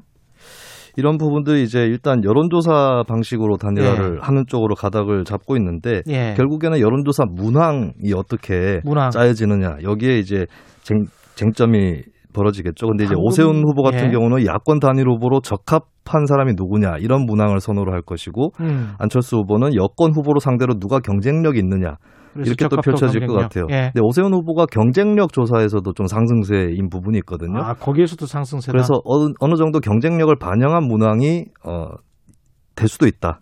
라고 하는 것이고 사실 2002년 노무현 정몽준 단일화 때에 예. 여기에 대한 일종의 답이 나와 있습니다. 음. 그때 문항을 보면 한나라당 이회창 후보와 경쟁할 단일 후보로 누구를 지지하느냐. 어. 그러니까 경쟁 구도라는 걸 상기시켜 주면서 적합도 지지도 조사를 하는 것이죠. 아, 이런 그렇게 식으로 하면 네. 안철수 후보가 약간 유리하고 그렇게 되는 겁니까? 아 그렇게 되면 이제 좀 어느 정도 선에서 절충이 되느냐. 예. 그러니까 양쪽 중에 어느 쪽에 유리하다라고 판단이 되면 협상이 쉽지 않겠죠. 근데 예. 이 정도면 딱 가운데 선이다 라고 하는 것이 있을 텐데. 지금 말씀하시는 문항이 네, 근데 그 정도가 2002년 한- 노무현 정몽준 예. 단일화 때 문항이 그런 하나의 사례가 될 거다라고 보여집니다. 예. 이게 시기도 뭐 늦추면 늦출수록 지금 상승 추세라고 말씀하셨으니까요. 오세훈 후보가. 네. 오세훈 후보 쪽에서는 늦추면 늦출수록 좋습니까? 협상 심리에서 유리한 게 예. 어, 단일화라는 게 어느 정도 임박해서 되는 게 효과도 클 수 있고요. 그리고 음. 어, 본인 입장에서도 추격 중이기 때문에 늦어지는 것이 좀 더 나을 수 있겠죠. 예. 그런 의미에서 협상을 이끄는 데 있어서 여유를 갖게 된다라는 이점이 있는데 근데 단일화가 너무 늦어지면 곤란할 것이다. 과거에도 보면 단일화를 했는데 투표용지에 상대 후보 이름이 남아서 예. 그쪽으로 표가 샌다거나 단일화 효과가 낮아지는 그렇죠. 경우들이 그렇죠. 있었거든요. 예. 그래서 투표용지 인쇄가 3월 29일인 데 예. 아무리 늦어도 그 전에 될 가능성은 높다라고 보여지고 그리고 예. 단일화를 유권자들이 여러 차례 경험해봤다는 또 다른 변수가 있습니다. 그러면 아, 너무? 늦어지면 식상하죠. 그리고 예. 질린다. 예. 그리고 지지자들 입장에서도 불안하다 이런 예. 호소들이 나오기 되- 때문에 예. 아무래도 후보 등록일인 3월 18일, 19일 이전까지 되는 것이 유력하다 이렇게 보여집니다. 정책도 중요하고 인물 홍보도 중요할 것 같은데 대부분 다 아는 사람들이어서 네. 이뭐 후보들 입장에서도 뭐 딱히 어떻게 선거 전략에 임해야 될지 잘 모를 것 같아요. 이게 딜레마가 있는데 좌클릭을 할 거냐 우클릭을 할 거냐. 근데 어. 어. 느 쪽으로 해도 내가 손해를 보고 저쪽이 반사이득을 볼 수 있다. 아. 이런 걱정을 하게 됩니다. 그러다 보니까 그래서 항상 어중간하게 말하는군요. 그 모든 후보들이 좀 예. 그런 경향이 있는데 예. 어, 특별한 승부수보다는 일단은 내가 더 전략적으로 단일 후보로 적합하다. 이 얘기에 당분간 심혈을 기울일 가능성이 큽니다. 잃지 않는 이탈리아 축구가 갑자기 생각이 나고. 예. 네, 일단 묶어놔야 되는 예. 지지층을. 예. 예, 그리고 이제 인물 홍보 측면에서 저는 예상이 되는 게 이제 사실 선거에서 치명적인 게 다음에 해도 된다라는 평가를 듣는 순간부터 불리해지거든요. 아, 다음에 해도 된다. 예, 이를테면은 이명박 후보가 2007년 대선 때 이런 구호를 썼어요. 예. 오빠 먼저, 경제 먼저. 아. 그것은 박근혜 후보보다 내가 나이가 많다라는 아. 뜻입니다. 예, 그런 그렇구나. 예, 근데 이번 선거는 오세훈, 안철수, 양자가 나이도 비슷하고 예. 두 사람이 뭐 다음에 해도 되지 이런 말을 들을 만한 후보들은 아니거든요. 그러네요. 그런 의미에서 누가 더 유권자들에게 어떤 빚을 주었느냐, 아. 부채 심리를 자극하느냐, 예. 저 사람 이번에는 정말 떨어지면 안 된다. 예. 이런 쪽으로 호소를 하게 될수록 유리할 것이다. 여권의 박영선 후보는 어떻게 대응해야 돼요?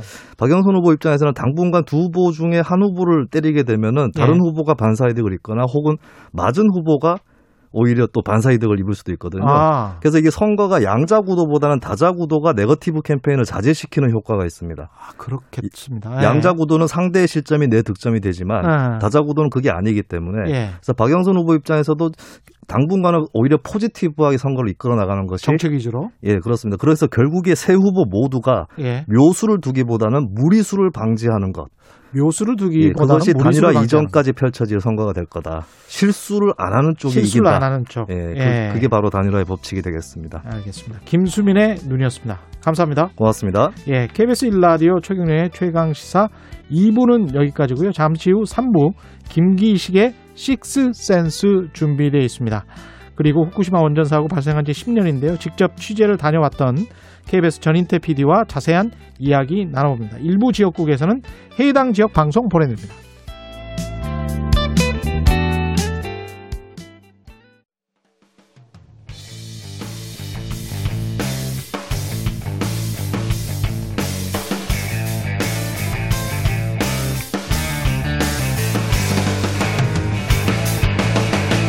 최경영의 최강 시사.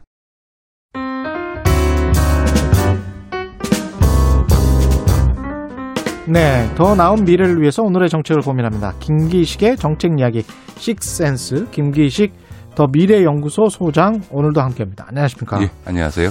오늘은 NH 투기욕 사태를 한번 완벽하게 네. 좀 정리를 해보고 이 뭐 어떻게 해야 되는지 그것까지 좀 말씀을 해주셨으면 좋겠는데 일단 관련 쟁점들을 좀 짚어보겠습니다. 일단 수사는 어떻게 해야 되죠? 이게 지금 이제 특수본이 하고 있고 또 조사단이 있고 네, 그런데 네, 예. 지금 어쨌든 뭐 그 대통령을 포함해서 지금 엄정 대처하겠다고 해서 지금 음. 이제 그 조치를 하고 있는데 약간 조금 이, 어, 적절하지 않다 이렇게 보여지는 음. 거는 지금 전수조사 방식으로 가고 있잖아요. 사실은 정부 그- 합동조사단 전수 예, 전수조사를. 하고 있는데 예. 뭐그 LH공사 직원들을 포함해서 전수조사 대상자의 아마 99.9%는 문제 없는 것은 나오겠죠. 0.1%의 사람들이 문제가 될 텐데 그렇겠죠. 보통 이런 경우는 이렇게 음. 조사하는 게 아니고요. 음, 그, 그 해당 3기 신도시 지역의 토지 대장을 확인해서 음. 예를 들어서 그 이 그 신도시 지정하기 직전에 예. 하- 한 최소 3년 아- 안에 예. 대출을 끼고 그 토지를 매매했거나 지분을 쪼개기 한 이상 거래 징후가 있는 토지대 토지 거래를 확인하고 예. 그 토지를 매입한 사람이 누군지를 확인해 들어가면서 이렇게 거꾸로 타고 들어가서 조사를 해야 되는 거거든요. 그래야 그게 효율적이고 소위 이른바 이제 범죄 혐의라든가 혹은 투기 행위를 잡을 수 있는 거거든요. 그러니까 그게 낫겠습니다. 왜, 왜냐하면 예. 뭐 지금 저희 가족까지 다 포함하면 지금 LH공사 직원부터 국토부 직원 뭐 청와대 다 조사 시청 직원 다 하고 그 하면 뭐 거의 몇만 명 되는데 그 몇만 명 조사하느라고 역량을 낭비할 필요가 없는 거죠. 저는 그래서 아. 어, 전반적인 조사는 필요하겠지만 그거는 예. 시간을 두고 나중에, 해가고. 지금 당장 국민들을 분노하게 하는 그런 부동산 투기 사범을 잡기 위해서는 예. 오히려 조사 방식에 있어서 조금 변경이 필요하지 않나 이런 생각이 듭니다. 검사가 한 명 파견이 됐고요. 네네. 조사단으로 파견이 됐고, 그 다음에 이제 검경은 협력하겠다. 네네네. 국수본에서 네. 뭐 이런 형식인데 여기에 관해서 이제 야권 쪽에서는 비판을 많이 하고 있습니다. 어떻게 보십니까? 뭐 검사가 몇 명이 왔냐 이거는 전혀 비본질적인 얘기고요. 이 과거에도 검찰이 수사한 적도 있고 경찰이 수사한 적도 있습니다. 음. 그러니까 사실은 검사가 해줘야 될 역할은 이제 강제 수사에 필요한 영장 청구만 해주면 되는 예. 거기 때문에 검사 한 명이 와서 영장 청구와 관련된 업무만 해줘도 지금 예. 있는 경찰들이 이건 무슨 복잡하고 아주 고난도의 이 경제 사범 수사가 아니거든요. 그러니까 예. 얼마든지 경찰이 그 수사할 수도 있다고 생각합니다. 이거는 그냥 최근에 윤석열 사태와 관련해서 야당에서 이제 어, 검찰 사안을 정치적으로 이용하는 거죠. 음, 정치적인 냄새가 좀 난다. 네. 내부 정보를 이용해서 이 사람이 투기를 했다. 이걸 네네. 밝혀야 처벌이 가능 한 거 아닙니까 법적으로는? 근데 예. 그거 밝히기는 쉽지 않을 것 같아요. 그렇습니다. 제가 사실은 제일 우려하는 거는 예. 아마 한 달쯤 지나면 용두 삼이 뭐 이런 얘기가 나올 겁니다. 왜냐하면 예. 지금 정부 관계자들이 굉장히 센 워딩을 하고 있거든요. 예. 뭐 폐가망신부터 시작해서 뭐 어, 이, 저, 엄벌하겠다 이렇게 하는데 예. 실제로 이 그 처벌이 가능할 거냐라고 하는 부분에서는 아주 제한된 범위에서만 가능할 겁니다. 왜냐하면 네. 지금 처벌할 수 있는 범위라는 게 직무를 이용하여 음. 그 비밀 정보, 비공개 정보를 가지고 어, 저 어, 이득을 얻었을 때 이런 경우 처벌하는 건데요. 예. 이 직무 관련성이라는 범위도 굉장히 좁게 해석되거든요. 좁죠. 왜냐하면 그 관련된 부서 어, 업무를 담당하는 부서에 재직하는 경우인데 예를 들어서 LH공사에 지방에 근무하는 사람이 그 담당 부서에 있는 친구로부터 얘기를 듣고 투자를 했다라고 음. 할 경우는 이 동료 직원으로부터 그 정보를 들었었다라고 하는 것을 입증하지 않으면 물증이 나오거나 아니면 혹은 누가 진술을 해주지 않으면 그렇죠. 처벌이 불가. 의심은 100% 의심은 가는데도 불구하고 처벌할 수 없는 거거든요. 그렇습니다. 자 그런 점에서는 소위 이 직무를와 관련해서 비밀 정보를 이용해서 투기할 경우에 처벌한다라고 하니까 그러니까 아, 굉장히 쉬울 것 같지만 사실은 아마 처벌 대상자는 몇 나오지 않을 거고 그러면 이제 아마 국민들께서는 아 이게? 용두삼이다 이건 예. 뭐냐 어 소리만 요란하고는 그렇죠. 실제로 한거 없다 이렇게 하면서 또 야당에서는 또 야당대로 또 공격하는 상황들이 벌어지게 될 거고요. 그 다음에 뭐 그 이 부당 이득은 반드시 한다 한다 이런 얘기를 하는데 음. 환수할 방법이 있나? 일단 불법으로 확인되지 않는 다음에는 사실은 그렇죠. 환수할 방법이 없는 거거든요. 사유재산이기 때문에. 그렇죠. 그러니까, 예. 그러니까 의심은 간다고 하더라도 아마 음. 그리고 너 이거 내놓지 않으면은 LH공사 퇴직시킬 거야라고 한다 한들 소송하면 질 걸요? 또 국가가? 소송에서 질 뿐만 네. 아니라 투- 이 투기로 인해서 얻은 이익이 더 크기 때문에요. 음. 저는 그런 점에서는 사실은 징계 해임도 쉽지 않고 토지 몰수도 쉽지 않은 거죠. 그러니까 예를 들어 명백히 형사적으로 불법한 행위가 입증되어야만 이게 몰수 조치를 할 수 있는 거기 음. 때문에 그러지 않은 경우에는 이- 이건 뭐 말이 그렇지 사실은 네. 어그 투기 행위에 따른 그 토지 이익을 몰수하겠다 이게 가능하겠냐? 그렇죠. 그러니까 저는 엄밀한 어떤 법률적인 관점에서 보면 음. 어, 국민들의 분노와 기대와는 다- 달리 음. 이 사건에 대한 조치가 굉장히 미흡할 수밖에 없을 거다 이렇게 보는 거죠. 그리고 제가 어젯밤에 곰곰이 생각을 해보니까 우리 그 공공기록에 관련된 것들 특히 이제 회의를 할 때 대충 적잖아요. 네네.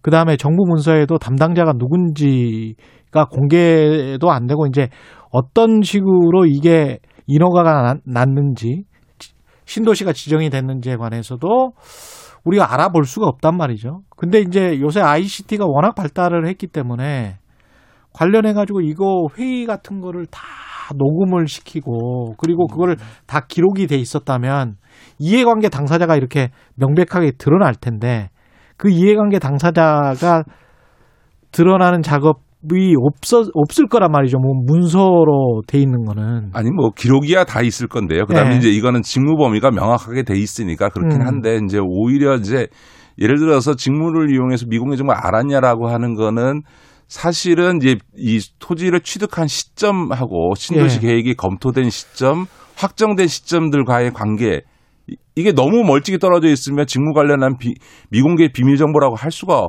없다고 이제 주장을 하겠죠. 예. 어, 이제 이, 이런 문제들이 법률적으로는 굉장히 어려운 문제여서 음. 어, 저는 현재 제도 하에서는 음. 이렇게 소리는 요란스럽지만 실제 처벌하거나 어, 몰수하는 부당 이익을 몰수할 수 있는 범위는 매우 좁을 거다.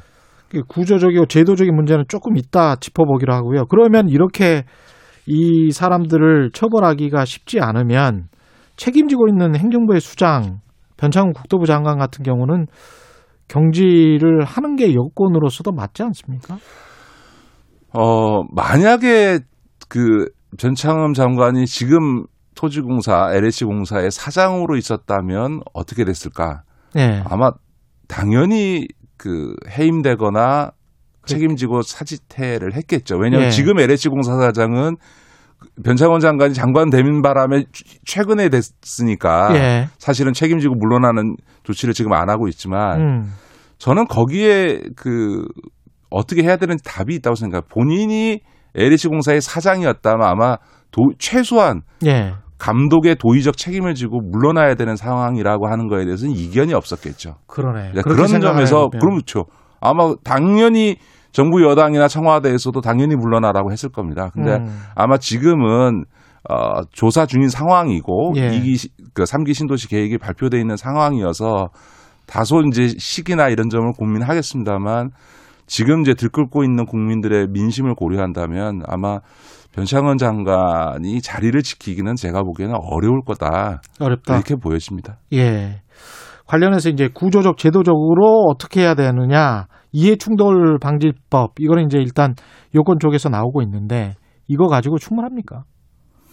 예, 뭐 이제 제도적 방안이라고 하는 것에 예. 대해서 여러 가지 뭐 어, 처벌을 강화하는 법안을 만든다 이런 얘기들을 하잖아요. 예. 근데 이제 사실은 저는 그것도 엄밀하게 따지고 하는 얘기냐. 예- 예를 들어서 아까 말씀드렸던 건 형사 처벌을 하기 위해선 죄형법정주의에 의해서 처벌 요건이 명확해야 되는데요. 그렇죠.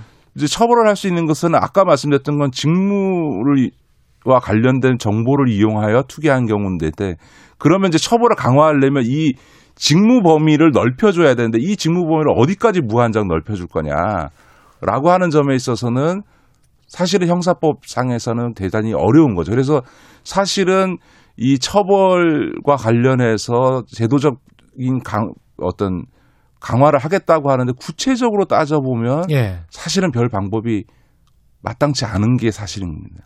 그렇죠. 그게 사실은 국회의원들, 장관들, 청와대 무슨 뭐 수석들, 청와대 어지간한 수석들은 국정에 관여하지 않은 게 없잖아요.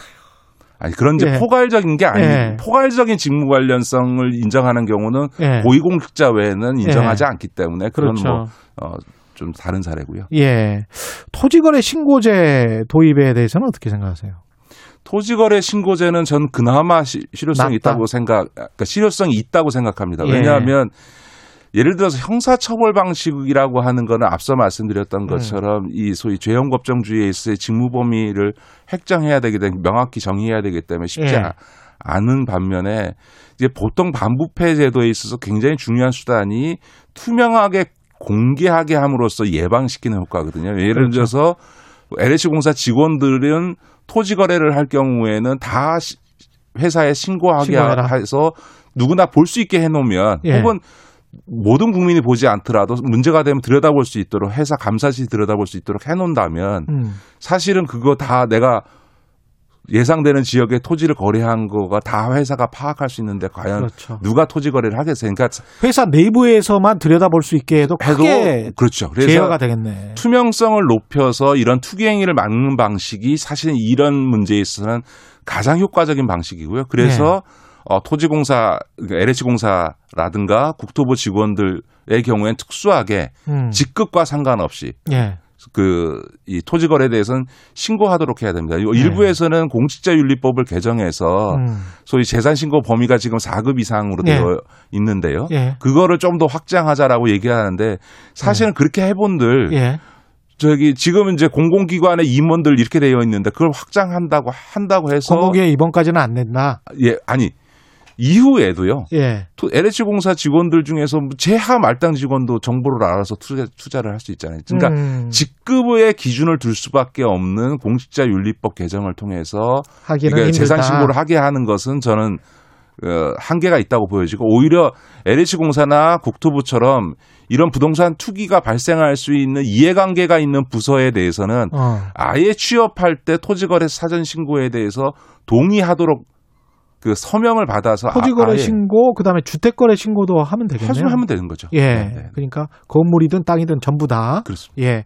청취자 0871님 부동산 투기 잡으려다가 정작 등잔불이 어두웠네요. 이번 기회에 제대로 싹 다 고쳤으면 좋겠습니다. 저도 그렇게 생각을 하고요.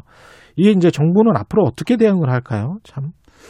저는 이제 근데 이제 이런 앞서 말씀드렸던 것처럼 토지거래 신고제가 제가 보기에는 이, 음. 이런 사태를 막을 수 있는 현재로서는 가장 강력한 수단으로 보여집니다만 네. 그것만으로 과연 해결할 수 있겠느냐 음. 이게 사실은 우리 사회가 이제 부동산이 가장 제, 강력한 재테크의 수단이고 이걸 통해서 얻을 수 있는 이익이라는 게 평생 월급 받아 모을 수 있는 돈보다 크기 때문에 이런 문제가 발생을 하는 거잖아요. 근데 예.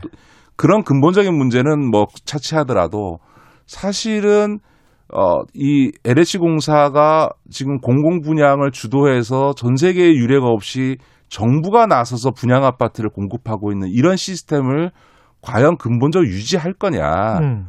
하는 문제가 있는 거죠. 예를 들어서 과거에 이런 방식 취해진 거는 우리 주택 보급률이 채 50%도 안 될 때 정부가 나서서 대규모 택지를 개발해서 주- 예, 집을 공급함으로써 음. 서민들의 주거를 해결해 주겠다. 이래서 사실은 이런 어, 토지공사 같은 토지공사, 어, 주택공사 같은 이런 시스템을 가지고 지금 해온 건데 이미 도시화 산업화가 막 일어나는 시기 때. 예. 예, 근데 지금 이미 주택 보급률이 100%를 넘어가고 있는 상황에서 공공이 주도하는 분양 사업을 해야 되느냐? 이제 공 그러니까 분양 사업은 민간 시장에게 맡기고 공공은 공공임대 주택만을 담당하는 형태로 주택 정책을 변경하면 임대 주택 짓는 어, 곳에 부동산 투기를 하지는 않거든요. 왜냐하면 근데 땅은 사야 될 거 아니에요? 아니 땅 잠깐 들어보시면 예. 를 들어서 사람들이 지금 부동산 투기를 하는 거는 예. 토지 보상금만이 아니라 분양주택 아파트의 분양권을 얻기 위해서 지금 이거 이 투기를 하는 거든 LH 공사 직원들도 예. 그러니까 LH 공사 같은 데가 임대 아파트만 담당하게 되면 아. LH 공사 직원들이 부동산 투기를 할 이유가 없는 거예요. 왜냐하면 아. 거기다 땅 사- 사봐야 토지 보상금이라는 건 그렇게 크지 않습니다. 본인들한테 수익이 하- 하나도 없으니까. 하나도 없으니까 할 이유가 없어지는 그러네. 게 되니까 아예 예. LH 공사는 이제 분양 아파트 공급에서는 손을 떼고 음. 공공임대 주택으로만 어, 업무만 담당하도록 하면 아예 근원적으로 투기 행위를 발생할 수 없게 만들어 버리는 거고요. 앞서 말씀드렸던 것처럼 이미 주택 보급률이 이렇게 높은 나라에서 정부가 공공 차원에서 분양 아파트를 공급하는 방식을 아예 근본적으로 폐기할 필요도 있고요. 또 하나는 이런 겁니다. 지금 LH 공사라는 게 원래는 과거에 음. 토지 공사하고요. 예. 대한주택 공사가 두 개가 따로 있었습니다. 거. 예. 그래서 토지 공사가 소위 택지를 만들 수 있는 땅 매입 작업을 하고요. 그 땅 중에서 주택 공사가 골라서 주택을 짓고 분양하고 공급해주는 역할을 했던데 이게 예. 이명박 정부인 2009년도에 두 개를 합쳐서 지금 LH공사가 그렇죠. 만들어진 예. 거거든요. 예. 그러다 보니까 이 LH공사가 처음에 땅의 매입부터 아파트를 짓고 음. 분양하는 일까지를 다 하다 보니까 여기가 정하면 그냥 무조건 이익이 되는 거죠. 그런 그러네. 점에서 이 LH공사의 이 시스템을 그대로 유지할 거냐. 아. 과거처럼 토지공사와 주택공사로 분리해서 토지 매입 업무를 담당하는 조직과 아파트를 짓고 그것이 임대든 공공임대든 간에 서로 그러니까 분양이든 되는 간에. 예. 임대든 분양이든 이거를 어, 짓고 공급하는 부분 조직을 분리하는 예. 그러니까 토지 담당 업무 조직과 주택 건설 및 분양 임대 담당하는 조직을 분리하는 이런 LH 공사 시스템 자체를 아예 근본적으로 재검토해서 조직적 대안을 만드는 것도 이참에 근- 근본적으로 검토해 볼 필요가 아. 있다는 거죠. 너무 좋네요. 예, 말씀 감사합니다. 지금까지 김기식 더 미래연구소 소장이었습니다. 고맙습니다. 네, 고맙습니다. 예, KBS 1라디오 최경영의 최강시사 듣고 계신 지금 시각은 8시 47분입니다. 여러분은 지금 KBS 1라디오 최경영의 최강 시사와 함께하고 계십니다.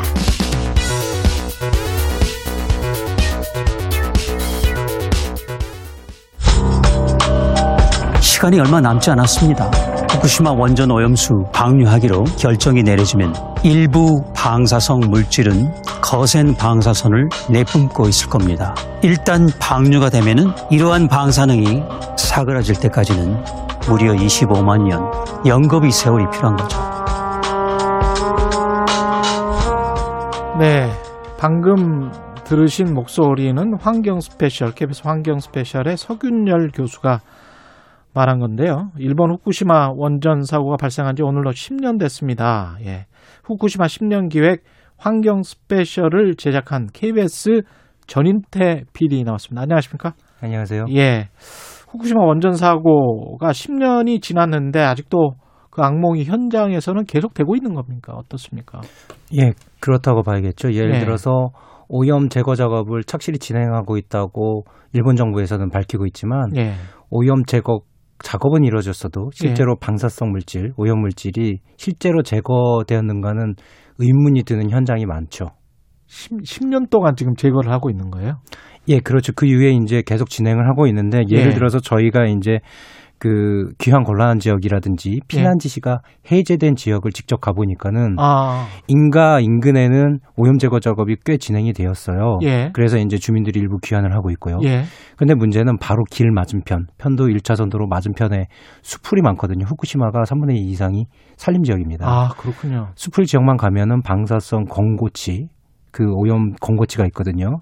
국제 원자력 기구에서 제정한 그 예. 권고치의 수배 아니면 10배 이상의 그 권고치 이상의 예. 그 오염도가 측정이 되는 거죠. 아, 여기는 괜찮다라고 해서 가서 살아라고 해서 가서 살고 있는데 네. 바로 길 건너에 네. 수풀에는 엄청난 방사능이 있다. 예, 지역에 따라서 다르겠지만 예를 들어서 KBS가 여의도에 있지 않습니까? 예. 여의도 청사는 뭐 오염 작업을 꽤 했어요. 사람들이 많이 왔다 갔다 하니까. 하지만 길 건너 여의도 공원에만 가더라도 예를 들어서 비유를 하자면 야. 아직도 오염도가 방사능 광고치 이상으로 나오는 것이죠. 그 일본 사람들 가서 살아요? 예, 그게 이제 뭐 여러 뭐 다른 뭐 예. 사회적인 요인도 있고 지원금이 나온다든가 아니면 보상 음. 문제도 있겠지만은 예. 뭐 삶의 터전이니까는 돌아 예를 들어서 노인분들은 그래도 그냥 여기. 생활 예, 고향이니까 돌아가고 싶다라든지 예. 그리고 올림픽 부흥 올림픽과 관련해서 도쿄올림픽을 거기서 이제 예를 들어서 여러 경기를 치른다든지 뭐 경기 치르려고 하잖아요. 예. 준비 중이잖아요. 그러면 그것을 뒷받침하기 위해서 이제 그 마을을 피난 지시를 해제를 했어요. 그 쇼를 한 거네 사람 어떻게 보면. 예, 일부 뭐 환경 활동가 분들이라든지 이것은 너무 보여주기식이다. 심지어 예. 시민들 중에 일본 시민들 중 일부에서도 이것은 누구를 위한 부흥 정책인가, 누구를 위한 귀환 정책이라고 어, 의문을 제기하는 사람들도 꽤 있었던 셈이죠. 지금 현재는 우리가 그 방사능 오염수 때문에 예. 이게 논란이 많이 되고 있는데 이 문제는 어떻게 돼가고 있습니까? 방사능 오염수는? 예, 방사능 오염수에 관해서는 사실 일본 정부는 공식적으로 그리고 구체적으로 언제 얼만큼 방류를 하겠다라고는 얘기를 하고 있지 않아요. 이 굉장히 이미 방류했는지도 모릅니까? 세고 있는 거죠 어떻게 보면. 세고 있는 예, 겁니까? 세고 있는 건데 사실은 이제 완전히 공식적으로 방류를 하겠다고 하는 것은 예. 이게 좀 파급 효과가 크기 때문에 음. 약간 이런 표현이 그렇지만 좀 재고 있다라는 그 표현이 어울릴 수도 있을 것 같아요. 있다. 예. 이게 왜냐하면은 예를 들어서 당장 그 오, 최근의 일인데 5일 전이거든요. 예. 어, 스가 총리가 이제 후쿠시마를 방문해가지고 어떻게 말을 했냐면 정부는 적절한 시기에 책임감 있는 방식으로 처분 정책을 결정할 것이다. 그러니까 언제 정책? 예, 예. 정책을 결정할 것이고 이것은 계획 단계이다. 이런 식으로 계속 말을 하고 있거든요. 예. 그러는 사이에 사실은 어 일본 정부의 뭐 여러 장관들이 있겠죠. 이런 사람들이든지 관경 당국에서는 이제는 결정 어쩔 수 없다. 다른 대안이 없다. 저장 공간이 없다. 이런 식으로 계속 얘기를 하고 있고 일본 스가 총리도 사실은 후쿠시마를 처음 방문했을 때 작년에 음. 이렇게 오염수 이제 예. 이게 컵에 들면서 예. 원전 관계자한테 이거 마셔도 되죠. 뭐 이런 식으로 표현을 했거든요. 그러니까 마셨어요? 마시진 않았죠. 아 본인은 안 마시고. 예, 본인 안 마시고. 어, 본인이 마셔야지. 그래서 그래야 이제. 일본 현지에서도 어떤 예. 언론에서는 그러면 그거를 갖다가 이제 일본 어떤 관계 당국의 자판기라든지 그런 데에서 음료수로 음용 예 음용물로 그렇게 하면은 안전성이 예. 입증이 되지 않겠느냐 그런 좀 약간 쓴소리 비슷하게 나온 적도 있습니다. 근데 이 방사능이 오염된 물이 바다로 이제 흘러 들어가서 네. 바, 바다에다가 이제 뿌리겠다는 거 아니에요? 방류하겠다는 거 아닙니까? 네. 그러면 이게 결국은 수산물도 오염시키고 우리가 먹는 수산물도 네. 물고기가 마음대로 헤엄치니까 네. 이게 오염돼 있는 거 아닌가 그런 걱정이 있단 말이죠. 인근 국가인 네. 우리 입장에서는 네. 어떻게 보세요? 예, 그 우리 기자님도 수산물 좋아하시죠? 예, 좋아합니다. 예. 근데 이제 예, 예. 우리나라가 일본산 수산물 굉장히 많이 소비를 하- 해왔어요. 지금 줄어 꽤 줄어들었지만 예. 문제가 뭐냐면은 이게 원산지의 개념이 사실은 일반 청취자분들이 음. 좀 생각하시는 것과 많이 다를 수 있습니다. 예. 예를 들어서 뭐 명태 어디 예. 어, 어, 앞바다에서 잡혔어요. 그게 예. 이제 어디에서 건조하냐에 따라서 예. 잡힌 지역과 상관없이 그게 이제 중국산이 될 수도 있고 국내산이 될 수도 있잖아요. 아, 그렇구나. 마찬가지로 후쿠시마 앞바다에서 예. 어떤 물고기가 잡혔다고 했을 때 음. 그것이 예를 들어서 예. 320km 떨어진 뭐 카나가현 도쿄 인근입니다. 요코하마가 있는 예. 거기에 그 어선이 내려서 입항을 해서 물건을 내렸어요. 거기서 가공을 했다면 원산지는 후쿠시마가 아니라 바로 그 카나가현이 되거든요. 아. 실제로는 후쿠시마 앞바다에서 잡혔지만은 예. 예, 이거는 뭐 그, 원산지의 개념에 대해서 일반적으로 생각하시는 것과 다를 수가 있어요. 그러니까 결론은 후쿠시마 뭐냐면 수산물 금지를 했다고 해서 꼭 네. 금지를 한 거는 아니네. 뭐 공식적으로는 금지를 했지만은 예. 이 구조상 보면은 우리나라 충분히 그 먹을 수 있는 식탁 거네. 위에 올릴 수 있는 가능성이 전혀 없다고는 볼 수가 없겠죠. 그래서 예. 이 후쿠시마 포함 인근 8개현에서 잡 어, 8개현이 원산지인 그런 수산물을 전면 금지했다고 해서 음. 예, 우리나라 예, 사람들이 그런 지역에서 잡힌 수산물을 뭐 먹을 가능성이 완전히 없다고는 볼 수 없다는 게 예, 현 시민단체들의 의견입니다. 아, 청취자 0780님은 지금도 일본 활어차 전국을 활보하던데요. 네. 검사를 제대로 한 건가요? 이런 질문하셨네요. 우리 같은 경우에 네. 노량진 수산시장에 가령 예. 우리가 회를 먹으러 갔다. 예. 그러면 이게 방사능이 있는지 없는지 네. 확인을 해볼 수가 있습니까? 음, 일반 소비자가 일반 소비자가 확인하기는 쉽지 않죠. 쉽지 않죠. 사실 이제 방 그 동일본 대지진 이후에 예. 많은 이제 그 방사능 그 검사하는 음. 기구의 업체들이 굉장히 뭐 이, 호황이었어요? 예, 호황이었었어요. 예. 근데 그 문제가 뭐냐면은 일반인들이 구입하는 그 방사능 그 검증기 같은 경우는 음. 굉장히 그 한계가 있어요. 그럼 들어서 정부는 어떻게 해서 이렇게 들여오는 거예요? 방사능 검사를? 방사능 검사를 이제 화- 일본산 그 수산물 실은 화로차의 경우에 한해서 말씀드리자면 예. 한, 한 해에 약 2,000대 가량이 들어옵니다. 화로차가. 거기에 아. 이제 11톤 내지 13톤의 이제 그 화로차가 실리죠. 예. 그러면은 이제 그게 부산 국제항 여객 터미널에 입항을 하면은 음. 곧바로 세관 직원분들, 부산 본부 세관 직원분들이 나와서 예. 그 화로차 일부 일부를 이제 열어서 거기에 샘플? 있는 예 샘플하고 서류를 대조를 해요. 근데 제가 직접 예 스마트폰으로 취재를? 예. 예. 취재를 했을 때 스마트폰 시간을 재보니까 1분 48초가 나오더라고요. 그래서 그 기간 그 시간 동안 확인을 해요. 그 시- 11톤. 예, 조사하는데. 11톤, 13톤 이 정도죠. 예. 굉장히 큽니다. 그래서 음. 그런 다음에 그게 끝나면은 무슨 톨게이트 지나간 것처럼 요 어떤 저 발을 지나가면은 예. 그대로 이제 어, 통과가 되는 거예요. 통행증을 발급받고 방사능 감지기를 통과를 하는데 거기 톨게이트 같은 곳에서 음. 문제는 그 감지기도 검지기도 수산물 안에 실린 수산물의 방사능을 검사하는 용도가 아니라 예. 차량의 겉면을 방사능에 오염되었는지를 측정하는 거예요. 예. 결론부터 말씀드리자면은 이 수산물 일본산 수산물 실은 화로차가 부산 시내 혹은 전국으로 가는데 보세 창고나 화로 장치장 보관하는 장소로 향하거든요. 예. 그때까지 방사능 검사는 이루어지지 않는다는 것입니다. 야, 그 원산지 확인을 우리가 확실히 해야 되겠네요. 소비자 원산- 입장에서는. 네, 원산지 예. 확인 미표기라든지 허위 표시가 있는데 예. 법적인 측면에서 이제 일반 소비자분들한테 유- 좀 이제 그 유익한 정보인데 뭐냐면은 예. 과태료가 원산지를 허위로 표시하면 굉장히 세게 그 어, 처분을 받아요. 예. 몇 년 이하의 징역이라는 예. 거 과태료 그도 굉장히 높은데 음. 미표시일 경우는 상대적으로 낮습니다. 아. 그 처벌 수준이 예. 그렇기 때문에 상당수의 그 업자들이 어 아, 상당히 업자들 죄송합니다. 예. 일부 업자들이 예. 어, 아예 원산지를 미표시해 버린 경우가 있어요. 꼭 확인하시기 바랍니다, 소비자분들께서. 오늘 말씀 감사하고요. 지금까지 KBS 전인태 PD였습니다. 고맙습니다. 감사합니다. 3월 10일 목요일 KBS 일라디오 최경의 최강 시사 여기까지입니다.